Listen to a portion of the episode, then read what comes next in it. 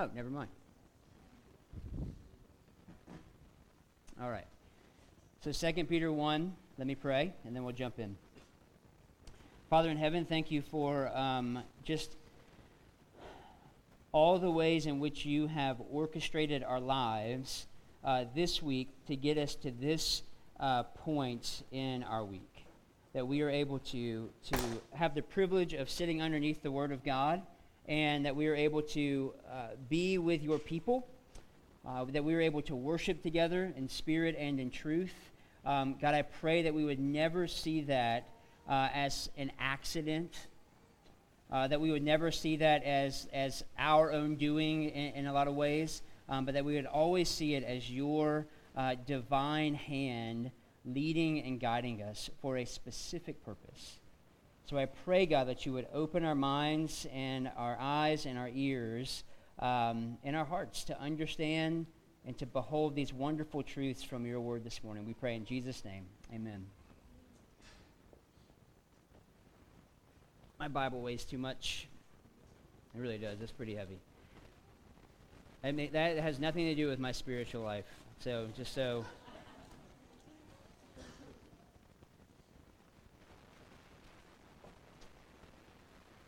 All right. So, the second letter, we just finished the first letter of Peter last week. And so, the second letter of Peter um, does not need much of an introduction because it is written by the same person uh, to the same people. So Peter is uh, writing to the churches in Asia Minor, um, and he is instructing them in what it looks like to be uh, a Christian, but also what does it look like to be the church in a hostile culture. So this is what Peter has been communicating to these churches and their elders. So, so there's probably about two to, to maybe five years between um, 1 Peter and 2 Peter. And it is very, very possible that Peter wrote this letter just before he is executed for his faith, which would explain the, the, the tone of urgency that you hear in 2 Peter, even as we move along in, in, in, in this study.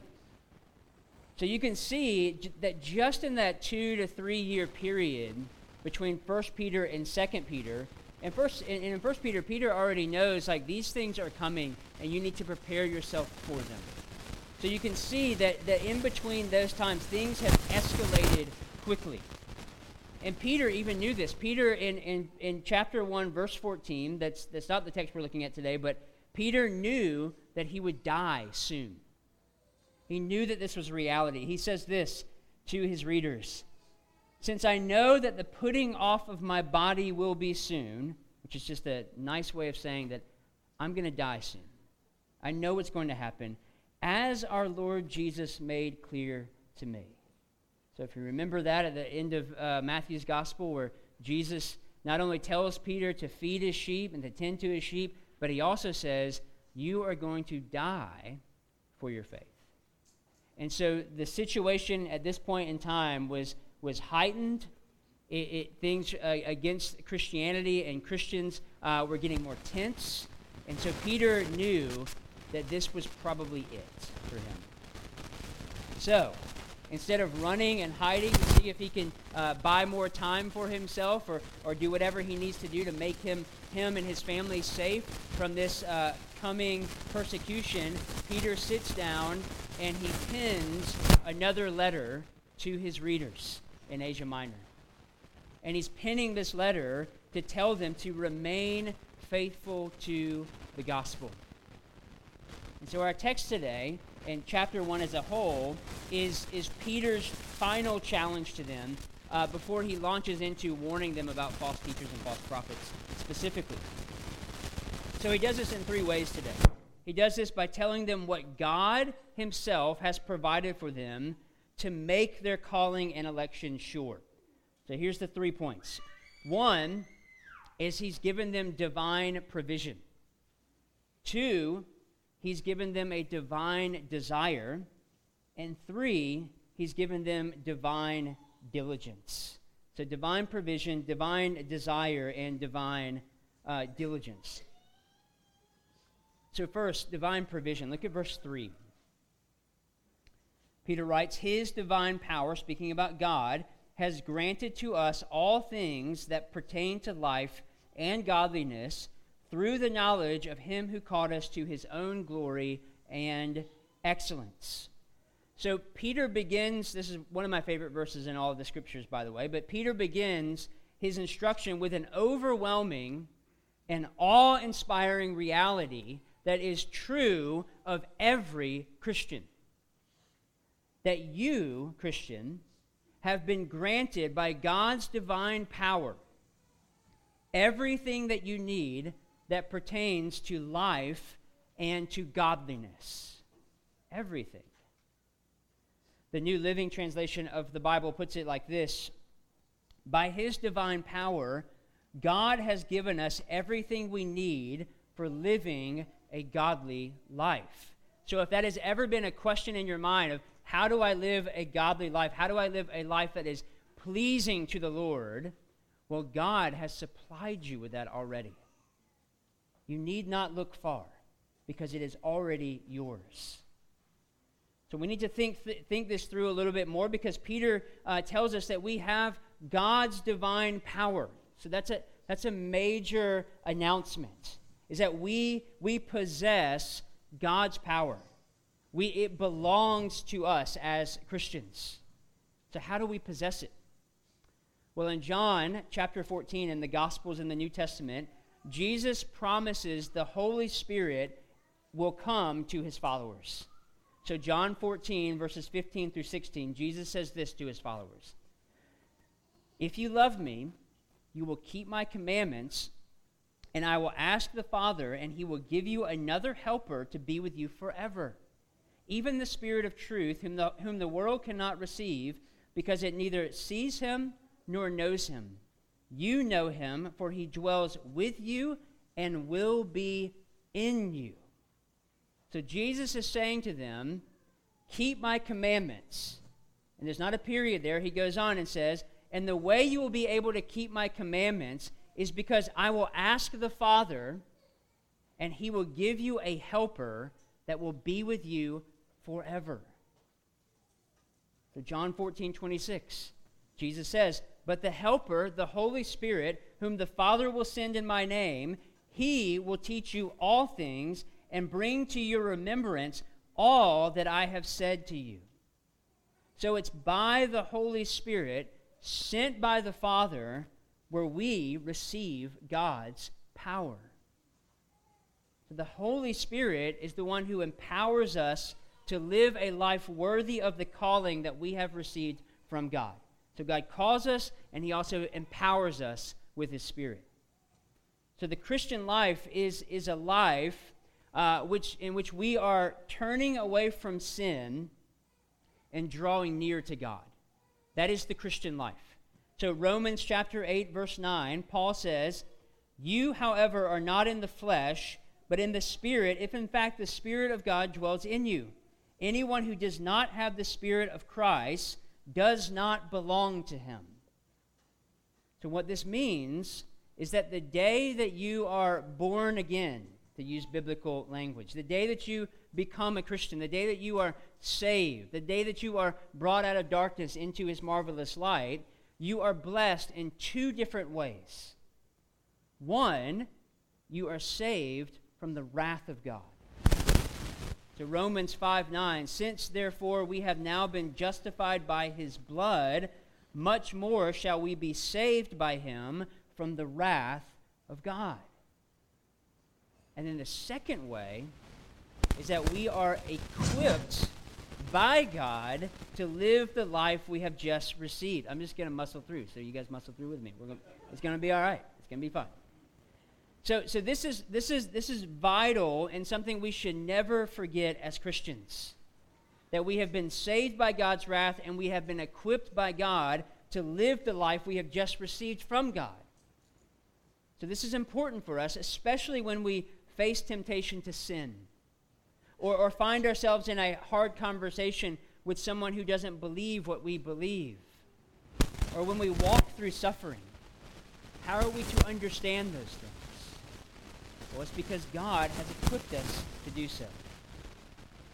And this is what Peter is desperate to get across to his readers. So we must remember that, that we are possessors of God's divine power.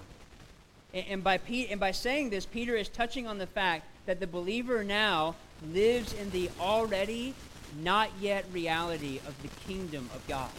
So if you are a Christian, you have one foot already in the kingdom of God. You are already living within that reality right now.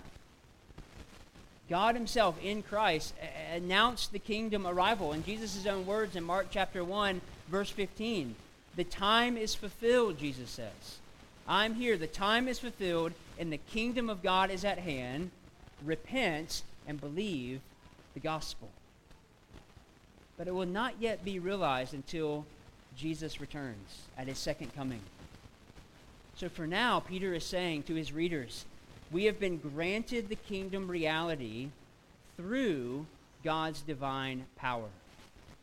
Which means we already partake of the eternal life to come. Eternal life, you have to understand, is not just something that you're going to be granted uh, on the day that you die.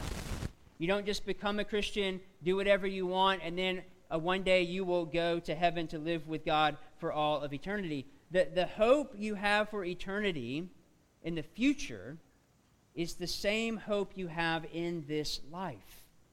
God has given you eternal life now. So, this reminded me of the first question of the Heidelberg Catechism that we have uh, uh, uh, said here in our affirmation of faith before. And I think it sums it up nicely. So, I'm going to read the, the entirety of the answer. It's a longer answer than we typically do.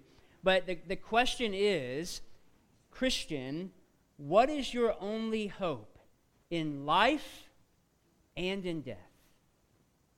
That I am not my own, but belong body and soul in life and in death to my faithful Savior Jesus Christ. He has fully paid for all my sins with his precious blood and has set me free from the tyranny of the devil. He also watches over me in such a way that not a hair can fall from my head without the will of my Father in heaven. In fact, all things must work together for my salvation because I belong to Him. Christ, by His Holy Spirit, assures me of eternal life and makes me wholeheartedly willing and ready from now on to live for Him. And it's here where Peter begins to criticize these false teachers. With all of that in mind, that he begins to criticize the false teachers he will later more directly address in chapter 2 and in chapter 3 of his letter because their lives are not marked with this. The, the false teachers and the false prophets that Peter is uh, kind of speaking to indirectly, their lives are marked with moral anarchy. But those who are called by God in Christ, those who are already living the, the already not yet reality of the kingdom, their lives are marked with His glory and His goodness and will live a godly life because of that. So not only does God, does, does God grant us all things that pertain to life and godliness, verse 4 tells us He also grants us His precious and very great promises. Look there with me by which he has granted to us his, his precious and very great promises, so that through them, through these promises, you may become partakers of the divine nature, having escaped from the corruption that is in the world because of sinful desire. One commentator said, God's promises are a faith fertilizer, an empowering tool. Because trusting in God's promises are what allow us to become partakers of this divine nature, of God's nature, and escape the world's corruption caused by human desire, caused by our own sin.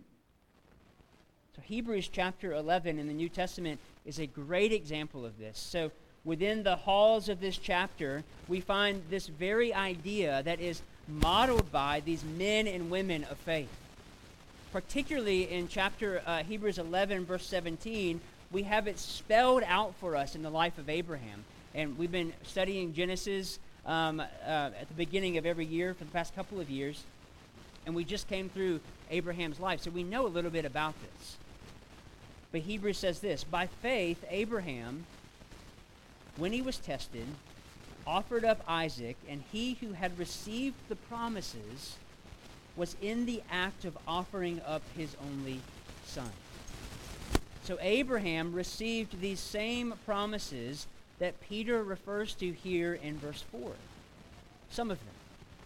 And it, and it was through the receipt of these promises that Abraham acted in the way he did in offering up his son Isaac in Genesis 22. And let me just say the only way that a man could take his uh, grown son up a mountainside uh, knowing that his intentions are to obey the God of the universe and sacrifice him. The only way that he can do this is because he is trusting in the promise of God. So if you remember, even, uh, even in Hebrews talks about Abraham did this because he, he trusted in the promises so much that he knew that if God killed his son, that he would bring him back to life. I mean, Abraham was already believing that a resurrection could occur, even when it hadn't happened So Abraham received these promises, and he was able to act because of these promises. So Abraham's actions demonstrated his belief in God's very great and precious promises. And what are these promises? Well, for Abraham and others in the Old Testament, it was looking forward to the coming Messiah. It was looking forward to the snake crusher that was, that was going to do away with the sin of Adam. But for us, who live within this, this new covenant that, that, that Christ has brought, we are looking to the promise of the second coming of Christ, that Jesus will return. Hebrews 8 6 says, But as it is, Christ has obtained a ministry that is as much more excellent than the old as the covenant he, he mediates is better, since it is enacted on better promises. So, what is being said here by the author of Hebrews is that the very great promises that we have, that we have are actually better than the promises that Abraham and those in the Old Testament had because we have a wider revelation. We have a wider understanding of what God is doing and has done uh, throughout history. So, how much more should we be able to live a life of faith now that we have received the better promises, the better revelation, the better understanding of who God is and what He is capable of? Because it's through these promises, Peter says, that we are able to partake of the divine nature, that we are able to have access to God's nature, that we are, we are able to be like God as we await the second coming of Christ. So Peter emphasizes this here because this is one of the things that the false teachers and the false prophets don't believe. We'll see in chapter 3 that these false teachers uh, actually deny the second coming of Jesus. Jesus isn't coming back. This is all we got, so let's eat, drink, and be merry, for tomorrow we die. They say the, the precious and very great promises of God are not true. But the reason we're able to believe is only because we've been rescued from the corruption that is in the world and comes from our sinful desires. God in Christ has rescued us from that. God in Christ has uh, taken out our, our heart of stone and given us a heart of flesh. He has given us a, a mind to understand, He has given us ears to hear. Which means the reason false teachers and false prophets cannot believe is because they are still blinded by their sinful desires. Their hearts have not been turned to that which is real and true. Because it's that reality in Christ which makes all the difference. But even as, as Christians, we can sort of we can sort of stagnate in Christ's likeness uh, if we stop growing in the knowledge of God or forget the precious and great promises of God. And, and we, we probably do that often. I know I do. And that's when I find myself uh, not really growing as much as I want. And it's for this reason that Peter says in verse 5 we are to make every effort to supplement our faith. That we've been, we've been given divine provision from God that gives birth to a divine desire. Look at verses 5 through 7. Peter writes, For this very reason, make every effort to supplement your faith with virtue, and virtue with knowledge, and knowledge with self control, and self control with steadfastness, and steadfastness with godliness, and godliness with brotherly affection, and brotherly affection with love. So that's a lot. So let's think through this. The very reason we are able to do this, first and foremost, is because we have escaped the corruption that is in this world, okay? That's the first thing we need to know. Peter's call for human exertion, like always, is preceded always by God's gift of grace. So remember, we have been given everything we need for life and godliness. This is not up to us 100%.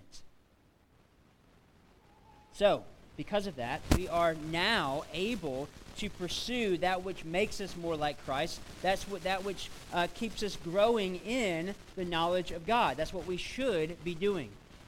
J.I. Packer, in his book Knowing God, said this. He said, Disregard the study of God, and you sentence yourself to stumble and blunder through life blindfolded, as it were, with no sense of direction and no understanding of what surrounds you this way, you can waste your life and lose your soul. Which is basically what Peter is warning his readers about. And so, once again, to prevent them from making some of the same mistakes as Peter makes, so if you know anything about Peter's uh, uh, past, and if you just read the Gospels, you'll see he made a lot of blunders. He made a lot of mistakes. And so, so, so he's, he's trying to uh, prevent his readers from doing the same thing.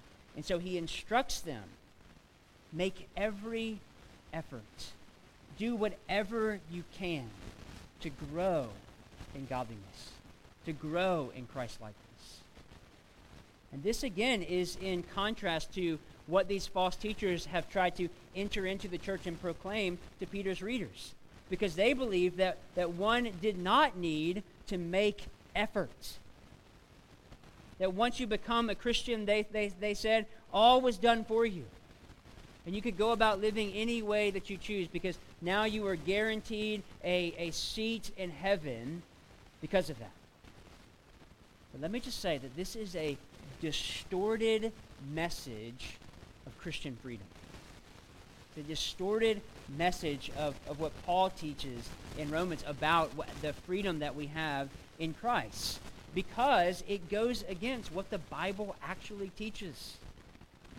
So, not only here in verse 5, but also when Jesus himself says things in similar manners uh, in John chapter 14, when Jesus says, Abide in me, that's efforts that you have to exert.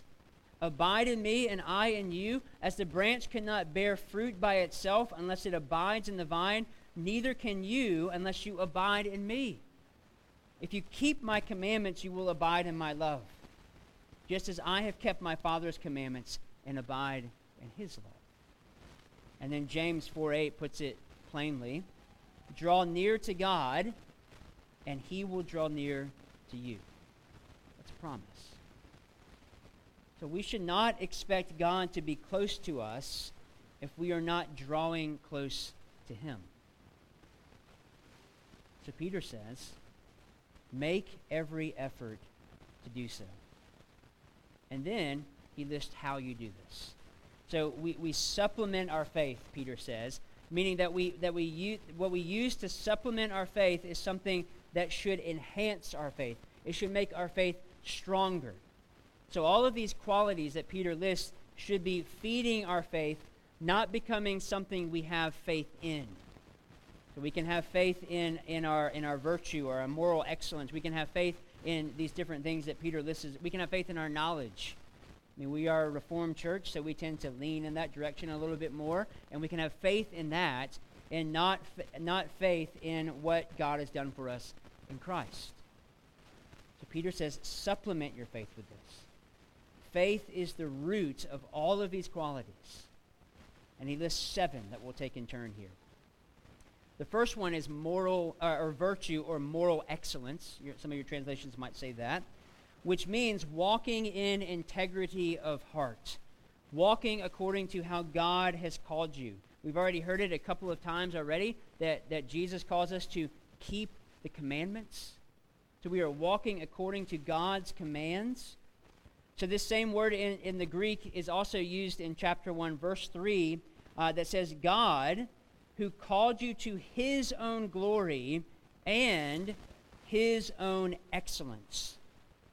So that means that God has called you to something as a Christian that he has created. God has created this excellence that we are to be pursuing, which means that this call upon you is effective, that this call upon you as you lean into it is going to bear fruit that he gives you the means in which to accomplish this work. Uh, so, so your moral ex- excellence is attributed to God's grace, not your own work, not your own sweat. So that when we, when we sin, we are quick to repent.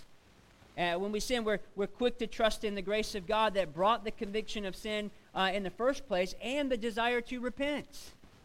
And you say, the only reason that I'm able to do that is because of God's grace in my life. Otherwise, I wouldn't. I wouldn't care. It wouldn't bother me. So that's the first quality, virtue. The second quality that we supplement our faith with is knowledge. Knowledge being that which we need to live a moral, uh, a life of moral goodness. This is, this is ongoing, and it's, and it's the fruit of living in God's will. This is a knowledge that, that doesn't puff us up. It's to say, like, I know more about theology, I know more about um, this particular biblical subject than you, and, and, I, and I have all this knowledge that puffs me up and makes me believe I have some sort of godliness when I really don't. But this is the knowledge that makes us more like Christ. So if you're just gaining knowledge just to gain knowledge and it's not changing your life at all, and people can look around and say, oh, well, he's, he's really sharp. He knows he knows his Bible. He knows theology well. He can articulate, you know, the five points of Calvinism so well, and he'll argue you down under the table or whatever. Um, that person's probably not a Christian. They might know everything that's good and right and true, but they don't have a heart in which a heart of faith that is at its root. So the third quality is self-control, which simply means having control over ourselves and our impulses. Self control is, some, is something that's so important that it's even recognized by those outside of Christianity as an important virtue.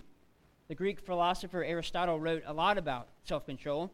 One of his quotes is The unrestrained man does things that he knows to be evil under the influence of passion, whereas the self restrained man or self controlled man knowing that his desires are evil, refuses to follow them on principle.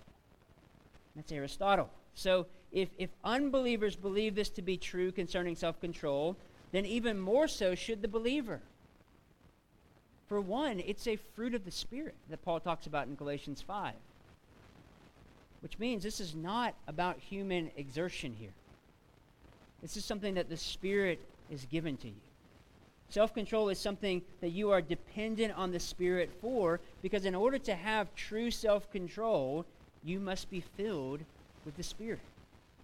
We enter into so much temptation throughout our weeks. I know, just in your jobs, at school, uh, you're going to be inundated with these things as soon as you leave here today, or as soon as you wake up tomorrow morning, or as soon as you walk through, uh, through the doors of your school. You're going to be hit in the face by things that are going to tempt you. And as a Christian, you are called to self control. And the Spirit is with you in the midst of that. The fourth quality is steadfastness. So, this is something Peter's readers were already having to put into practice due to the, to the suffering that they were experiencing for their faith. The persecution in Peter's time was picking up the, picking up the pace. Christians were dying, violent death. So the word here means to bear insults and injury without bitterness and without complaints. And that's in any situation. Not just, oh, somebody cut me off in traffic, I'll just bear with them today. No, these Peter is speaking to people who are going to face um, the li- a lion, like an actual lion, by these pagans who throw them in for it for for for uh, for entertainment purposes. This is what Peter is is building his readers up to. To remain steadfast, to love even those who will throw you into the lion's den. So, this is a word that's often used in the scriptures to refer to God. That God, uh, we are called to be steadfast because God is steadfast towards us. We sometimes think it's unfair, um, you know, having conversations with people that we think, oh, well, God has, he has chosen some for salvation and he's, he's not chosen others, and so those people are going to, you know, die without, apart from the gospel. Um, but, uh, but also, you have to look at, look at it from God's perspective that God has been steadfast with those people. That God could not, he, he could have chosen not to allow them to be born.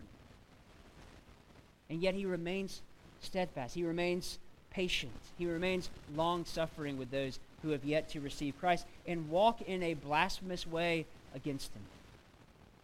And you know that to be true, Christian, because he's done that for you. You can look at your life now in the past and go, yeah, God was that way with me. He was steadfast with me.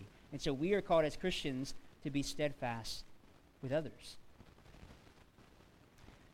Next, the readers are called to godliness. So this refers to a lifestyle that is marked by the gospel in every single way.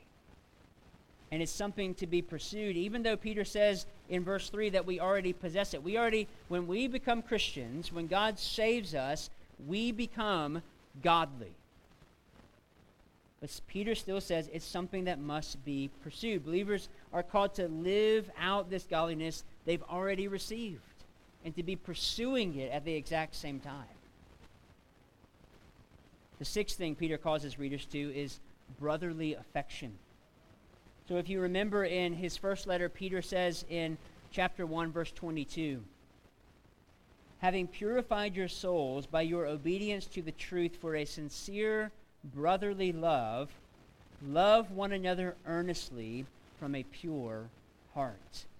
And then, so he, he starts his letter with brotherly love and affection, and then he closes his letter in verse in chapter 5, verse 14 of 1 Peter, greet one another with the kiss of love which was meant to communicate a, a familial relationship amongst believers. Because a family like devotion should characterize the Christian community. A family like devotion should characterize the church. That those Christians who, who sit around you right now are your brothers and sisters in Christ. They are family. So finally, Peter reaches the last quality of his list, and it's, it's, it's, it's the quality above all other qualities, which is love. So if, if faith is, is the root of all of these qualities, uh, then love is the goal and climax of these qualities. It's the goal and climax of the Christian life. So Jonathan Edwards, the great theologian, in his book, The Religious Affections, says that love is the chief of the affections and the fountain of all other affections. Because this is a love that comes from Christ, because this type of love that Peter is calling us to is a sacrificial love.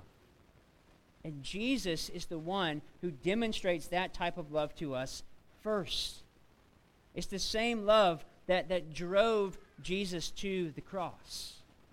And it's the same love that we are called to have for each other and for those outside of this church. This is what Paul says in 1 Corinthians 13, a, a favorite wedding chapter um, of, uh, that likes to be read, uh, read during weddings. But uh, 1 Corinthians 13, Paul is saying, this is what, this is what um, true Christian sacrificial love is to look like. So if I, or actually what it's not supposed to look like. He said, If I speak in the tongues of men and of angels, but have not love, I am a noisy gong or a clanging cymbal. And if I have prophetic powers and understand all mysteries and all knowledge, and if I have all faith so as to remove mountains, but have not love, I am nothing. If I give away all I have, and if I deliver up my body to be burned, but have not love, I gain nothing. So Paul is saying that if you don't love in this sacrificial way, so if you if you think, oh well, I know all of this good theology, um, I serve in these particular ways, I'm a good person, um, I treat people kindly, I show hospitality.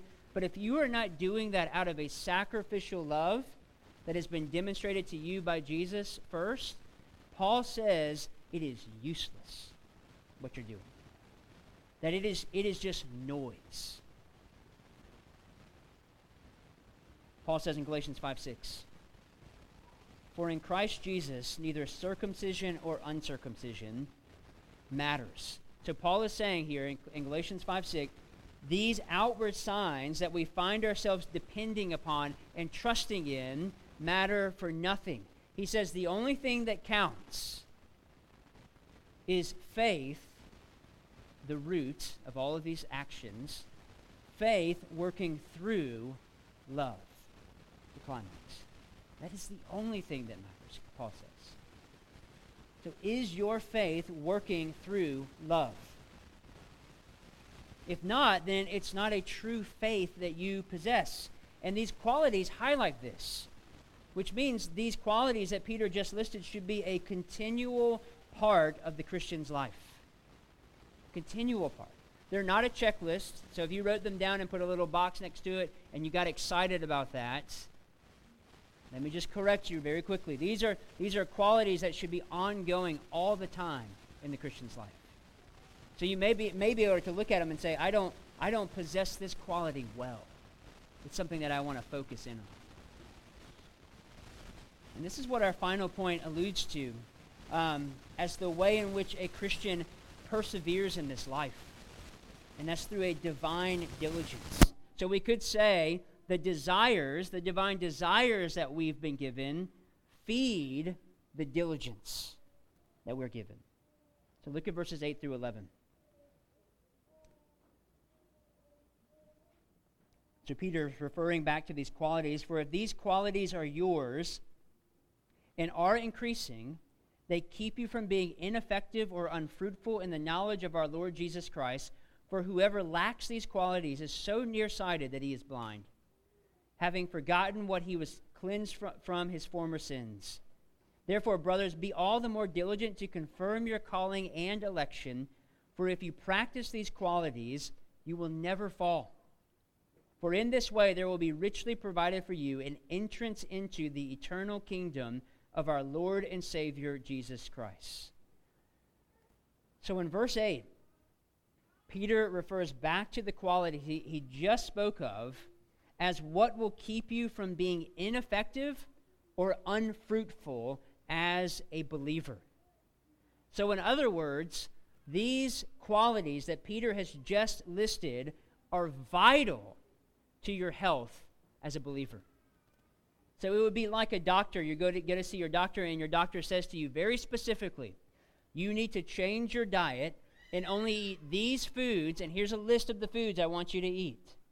You only eat these foods, and I want you to do these certain exercises, and here's a list of the exercises I want you to do. And if you do these things with diligence, you will live a long and happy life.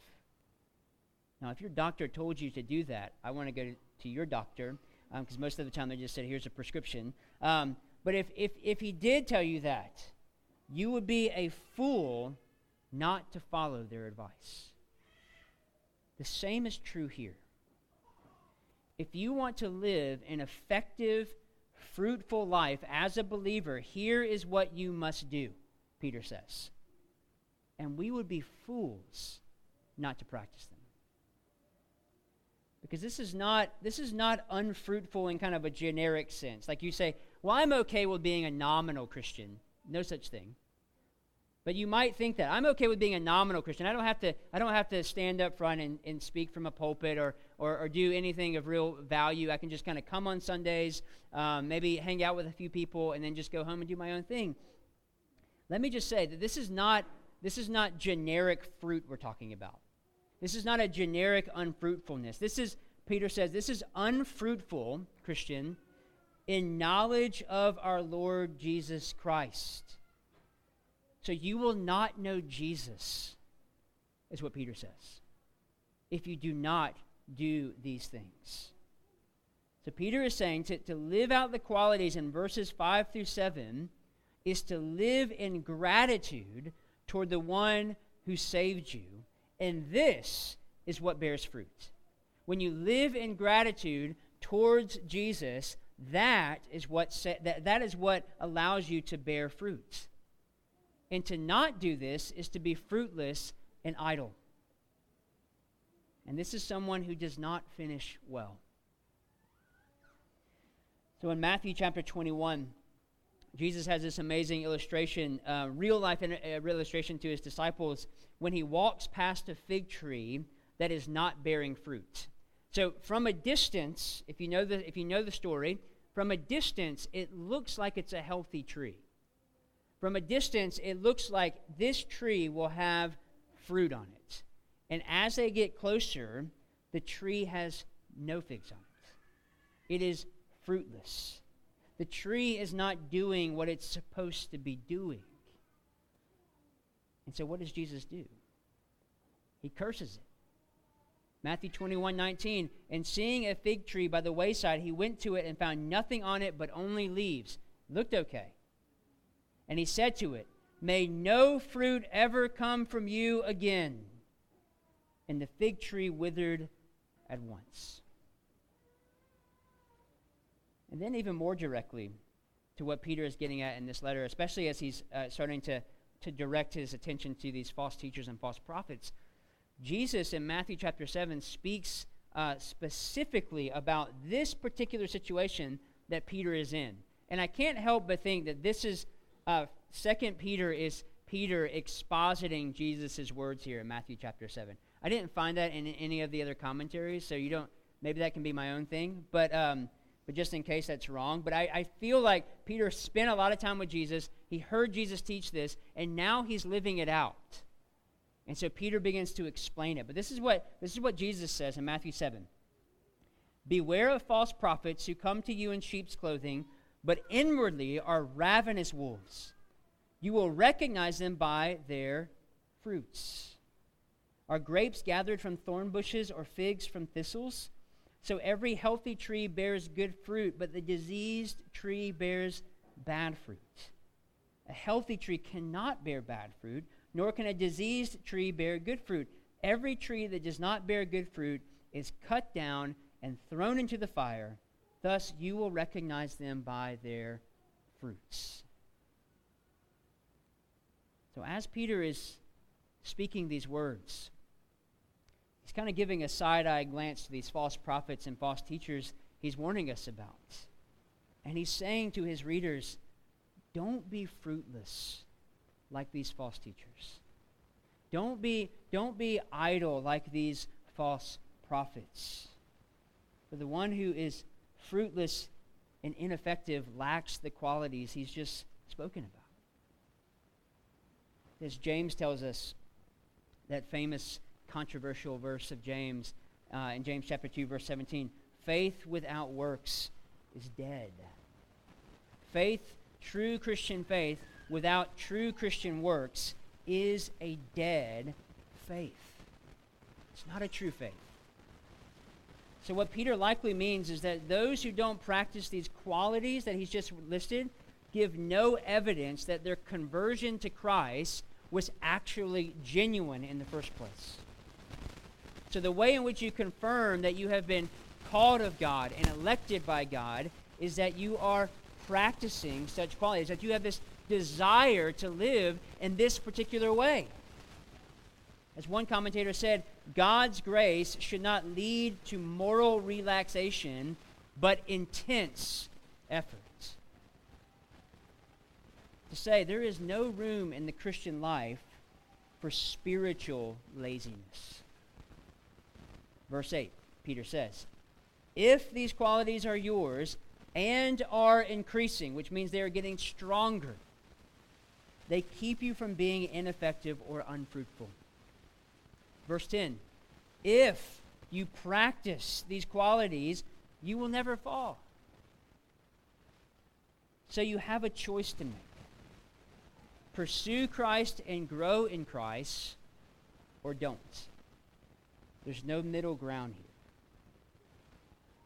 But, Peter says, if you are diligent to confirm your calling and election by practicing these qualities, by living the Christian life, by obeying uh, God's commands, Peter then makes this bold claim at the end of verse 10 about the person who does so.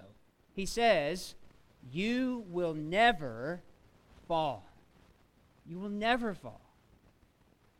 Now, this doesn't mean that you will never sin again. That's not what Peter's saying. But it does mean that the Christian who practices the above qualities is a Christian who will not forsake their God. Why?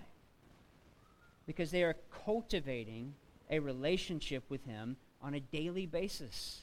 They are getting to know Him more and more. So if you call yourself a Christian, and you find yourself overwhelmed by temptation and overwhelmed by a besetting sin, the first place I would check, and where I would counsel you to check as a pastor, is whether or not you are cultivating a relationship with God. Because that's where it begins. I think a lot of us would say we, we struggle with finding the time. I hear that a lot. We, we have a hard time finding time uh, to get in the scriptures and to pray each day. But I also find it very interesting that we don't find uh, t- we don't struggle finding the time to go to work every day, do we? We, we don't find uh, find it hard to find time to uh, post on social media, do we? We find that time. We don't find it hard to, to go on that vacation. We don't, we don't find it hard to uh, take our kids to that extra, extra activity or to watch our team play this weekend. We make time for that. So recognize that, that Peter's emphasis right here is not on what God has done. He's, he's explained that. He understands that. That's an ongoing work. He's not like putting that aside and saying, like, now let's concentrate on this. Peter is saying these things are working together to draw us closer to God and to make us more like Jesus. He is, he is concentrating on the responsibility of human beings in their relationship with God. Because a relationship with God is not automatic. It's, it's, it's an ongoing relationship, uh, one that you're, you're constantly uh, cultivating as you would any relationship. I mean, for, for people who are married, you would know if you stopped cultivating a relationship with your spouse, uh, a, a coldness develops, bitterness develops, divorce enters into that. Well, this should be even more so in our relationship with God. But we want to complain more about not having time, or we want to do put other things before that, and, and then we slowly divorce ourselves from God. So in verse 11, Peter, closing this, this particular part of his letter, gives this wonderful promise to those who persevere, to those who are diligent to, to endure till the end. Peter says this in verse 11, speaking about everything that just came before. For in this way, there will be richly provided for you an entrance into the eternal kingdom of our Lord and Savior Jesus Christ. So Peter is insisting that one cannot enter the eternal kingdom apart from this, apart from a life that is fully devoted to Jesus. So, this is not a salvation by works text, just in case you were wondering. But rather, this is a salvation with works text which I think a lot of times we like to drop because that's kind of scary. You're not earning your salvation here. What you are doing is you are, you are professing to your salvation through your works, through the fruit that you bear. Because this is what the Christian life should look like an intimate, ongoing relationship between you and the God of your salvation. Amen. Let's pray.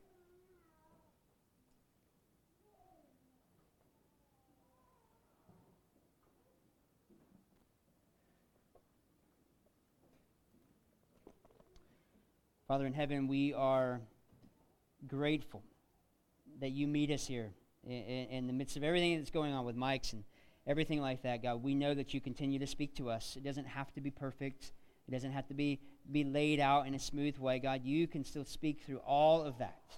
And so, God, we're thankful that you meet us. And so we pray that you continue to do this work on our hearts. God, help us not to, to leave this place and then say, that was good, and then move on and do our own thing that we always do, Father. I pray that um, for, for believers in this room, that we would live a life of faith that gives testimony to what you have done for us in Christ, that our lives would reflect it.